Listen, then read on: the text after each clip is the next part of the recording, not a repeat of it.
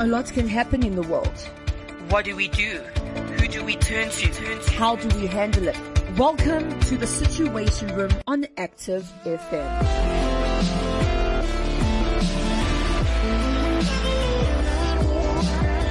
Now, I want you to think about the fact that you are called to be a Samuel.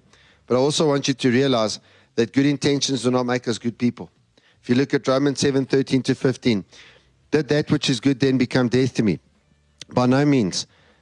Nevertheless, in order that sin might be recognized as sin, it used what is good to bring about my death, so that through the commandment sin might become utterly sinful.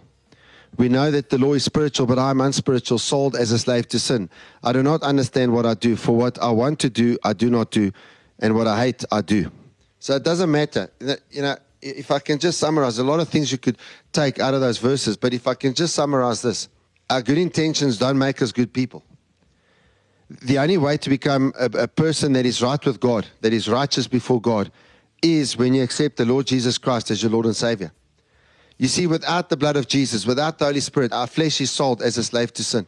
Because of this, we often have good intentions in life, but we don't follow through, and we end up doing those things we don't want to do. You know, when you do those things you don't want to do, that's why we do it. And the secret to overcoming sin is to learn to live life in the spiritual dimension, to learn to live life applying the blood of Jesus, to, to, to, to soak yourself in the word every single morning. Now, I want to tell you the word is important because it's part of the most important plan on the earth.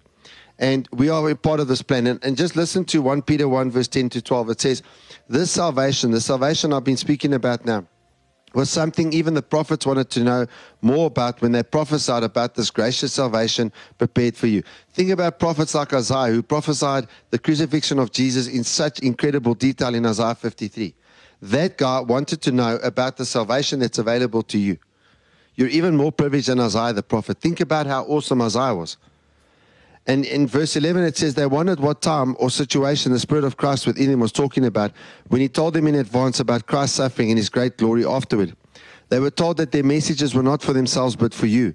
And now this good news has been announced to you by those who preached in the power of the Holy Spirit sent from heaven. It is also wonderful that even the angels are eagerly watching these things happen. Now, this is what I want you to understand think about the gravity and the magnitude of this passage. And, and Peter's writing to all believers and saying to them, listen, even, even the angels and the demons and Satan himself are watching you to see what Christ is doing on the earth today. What an incredible privilege.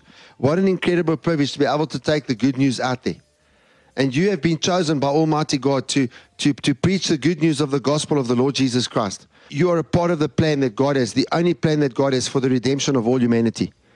He wants to use you to redeem uh, humanity. And the correct way to place yourself in that perfect purpose of God and to walk according to God's purpose is to apply that that was shed, you know, from Jesus' feet when his feet were nailed to the cross. Because, you know, feet refers to purpose, as we said last week.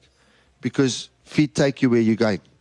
So I really just want to encourage you, you know, to be a faithful servant of God as we say our declaration together today. Repeat after me. Say, I'm a faithful servant of God that pleases his heart. He will protect my descendants and they will serve him. And now let's pray. Say, Lord, I know that your purpose is that I may raise a generation for you. Give me the grace not to commit mistakes in any of the decisions that I have to make. I know that if I commit mistakes, this can affect my descendants. Help me to be faithful in everything. I pray this in Jesus' name. Amen.